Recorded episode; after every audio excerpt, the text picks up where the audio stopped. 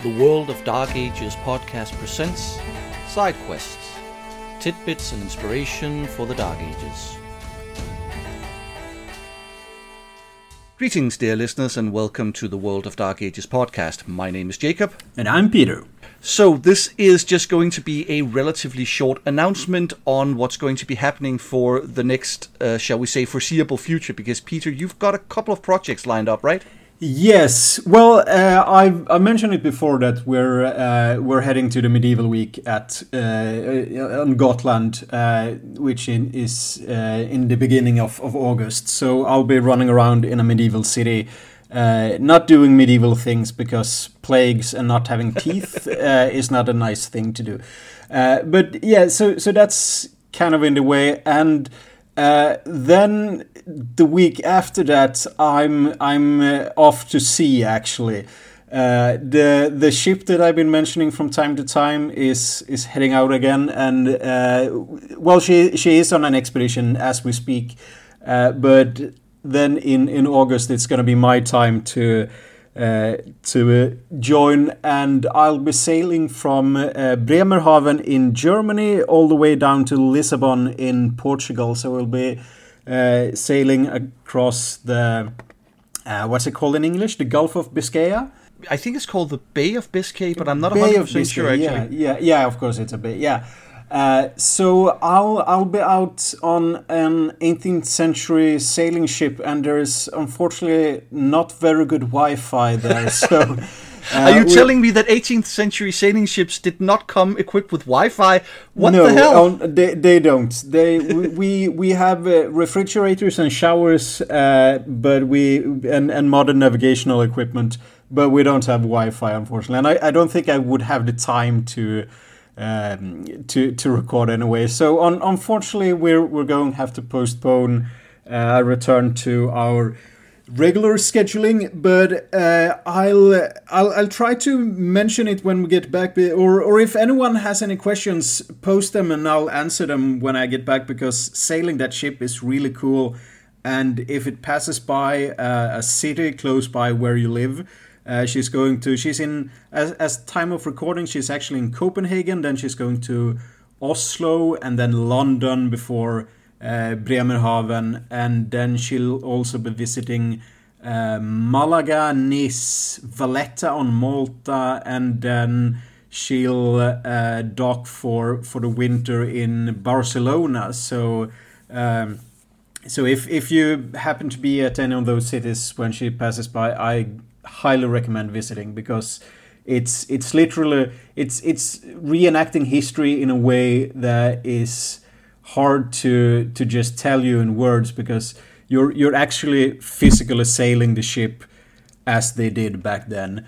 So you're doing all the rope work and reefing sails and stuff like that? Yeah, exactly. So you have the the deckhands, which are mostly volunteers, which I am one of them, and and then we have. Um, uh, a watch leader uh, that that kind of tells us what to do. But but yeah, all, all of the physical uh, manual labor is is done uh, manually uh, because that's the way it was done back then. And and so you you have everything from from scrubbing the decks to, to reefing the sails to to climbing the rig and everything, and it's it's just fantastic. And you get the smell of tar and and everything like that. It's it's amazing. Now I'm thinking, obviously, this is like you said, an 18th century sailing vessel, so there will be some differences between that and the kind of vessels that would have been sailed back in the time that the Dark Ages setting takes place. But fundamentally, it's much the same with sails being controlled by ropes and a tiller. Obviously, on an 18th century ship, it's, it's with a wheel, and back then it was with some kind of tilling stick. But I'm assuming that it wouldn't be that difficult for someone who knows one to transition to the other. No, I, I don't think so. The the like basically up until you well, as long as you have sails, they're they're basically controlled in the same way. They they might have different shapes on the sails. This is a square rigger, and uh, and square riggers were around for literally since ancient mm. times. So so basically, it's it's just making sure that you pull on the right rope because like the, the amount of ropes kind of goes up. The the more the more masts you get and the more yards you get you, you get more sails and you get more uh, you get more rope uh, to pull. But but yeah I, I don't think a, a 13th century sailor would have any problems uh, sailing an, an 18th century ship. The biggest problem would probably be the language. But after like that, that's that's not going to be a problem for long. So so yeah, it's it's really the same basic principles, just a bit more. Uh, I don't know if you should say complicated, but just a bit more of everything. Yeah. Well, it's speaking of ropes. I was at the Maritime Museum in Venice while I was visiting Venice last week, mm. and they have all of these ship models. And I remember my mother-in-law looking at them and saying, "Oh my God, there is so much rope there. And I was just smiling, thinking, yeah, yeah, there is. It is insane when you look at it. It is really a spider yeah. web of rope going all over the ship. Yeah, and and it's there is literally miles and miles of rope, uh, and not continuous ropes, of course, but the the longest are, I think, like 150 meters long because they're gonna have to go up and and down in in the uh, the blocks and tallows. So, uh, so so yeah, it's it's a lot of them, and everyone is rather important because it's it's attached to something important in the other end. So so every time you see like a, a Pirates of the Caribbean movie or, or anything where where someone grabs a rope and and cuts it off and then he can just swing to the other side of the deck and and nothing bad happens that that wouldn't happen because, like I said, there, there's something important at the other end that is now unsecured, and you do not want unsecured things just flapping about on on a sailing or ship. indeed on a person. Uh, yeah, yeah, exactly. So I'm assuming that's where the expression "learning the ropes" comes from. Uh, yeah, I, I assume so. It's uh, b- because like there are so many of them, and, and you need to make sure that you know which one goes. And there's um, uh, you, I, I, need to. I, I can see if I can find a link to it. But there's a fantastic movie uh, of of a guy sailing in the 30s. He he brought a uh, a, a, small box video camera and it's all black and white and there's no sound but he's narrating over it uh, and it's it's one of the last like these huge clipper ships that's that has it's a five masted oh. uh, ship and it, it sailed around uh, South America and uh, and he he's telling his he's uh, he's filming when when they have to learn uh, the ropes literally and so the the person in charge he's he's telling him like okay you have to touch this rope and it's somewhere on the ship. So the, the crew or the group, uh, they, they have to like literally mm. run and climb up and, and touch the same. And then they, he would call out another piece of rope uh, at, at some other part of the ship. And then they would have to run and, and climb all the way over there. So yeah, it's a lot of it. And I'm, I'm really glad that, that you have experienced watch leaders that, that kind of knows their yeah. stuff. Um, but but yeah, there's there's a lot of of uh, everyday expression that that comes from uh, that com- comes from from sailing. Uh, so like spinning a yarn is most likely uh, from from when when you would have uh, you you would reuse everything on board because you can't stop and shop. If like if you need more rope, you only have the stuff that you brought with you. So if if a rope gets frayed and needs replaced, you don't throw the frayed rope away. You would uh, use that to make something else of, and and sometimes you would have to untangle the uh, untangle the yarns from from that rope, so you would get finer threads, and uh, and that's kind of a tedious uh, thing to do. So while you were doing it, you would probably just sit around and talking with people and that might have been the, the origins of, of the expression of, of spinning. Yeah, that was uh, any for anyone who's ever read the Sharpe books.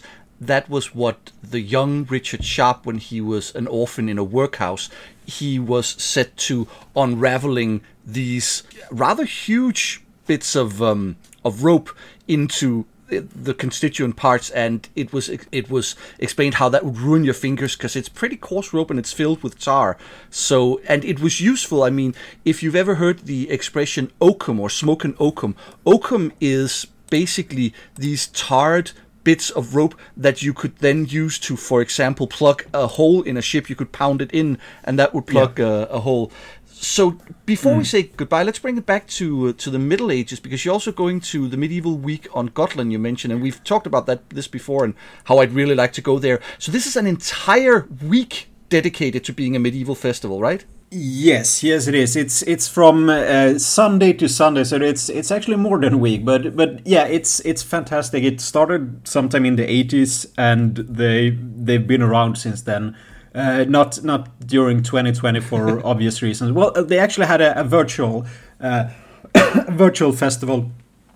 Sorry, uh, and and yeah, it's it's just this this amazing thing that that there there's literally something for for everyone. Uh, at least if if you're the person who goes there. So you have storytellers for for children, and they can uh, slay dragons with with wooden swords and stuff like that. And then you have uh, workshops for the for the people who like to do handicraft, so you can.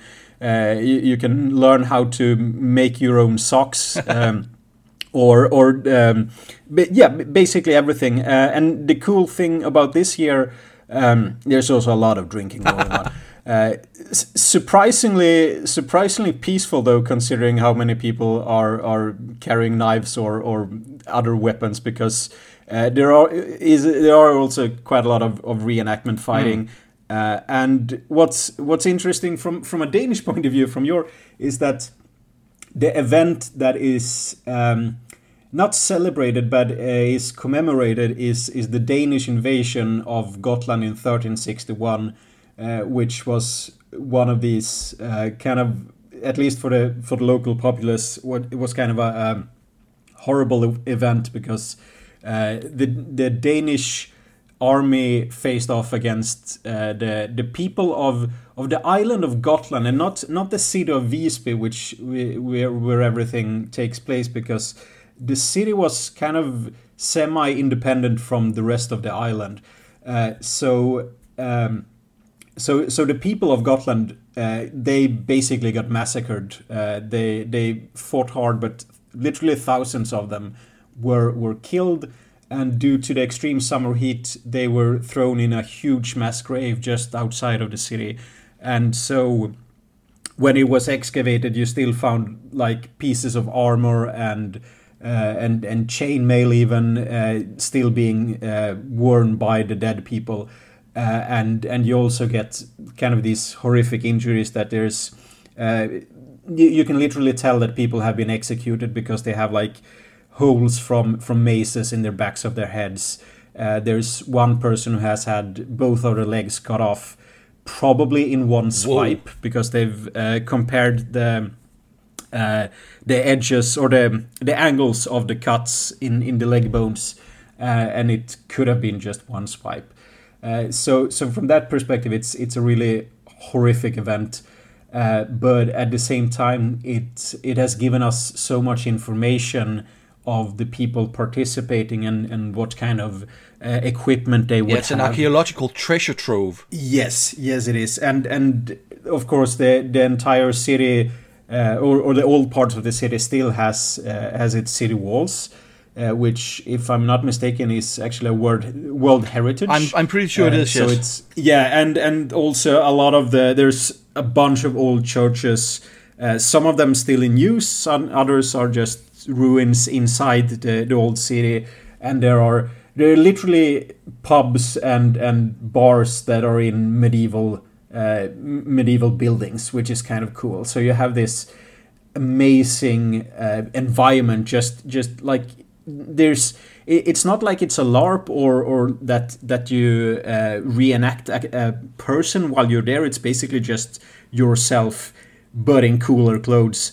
Uh, so and and just being able to walk around in the city that that almost at least like if you squint a bit it could and and like kind of uh, not focus on the road signs and stuff like that you you you're almost back in a medieval city and it's just an amazing feel and uh, and and just the the atmosphere is is unbeatable it's it's unlike anything I've ever done So It so, yeah. sounds amazing, and I. It's interesting that you say it goes from Sunday to Sunday because uh, when doing some research on medieval fairs and festivals, the big ones usually, unless they were like uh, a month long, they usually did go from Sunday to Sunday. So you'd start the fair with mass, and then you'd end the fair with mass at the church. So Sunday to Sunday was was quite common.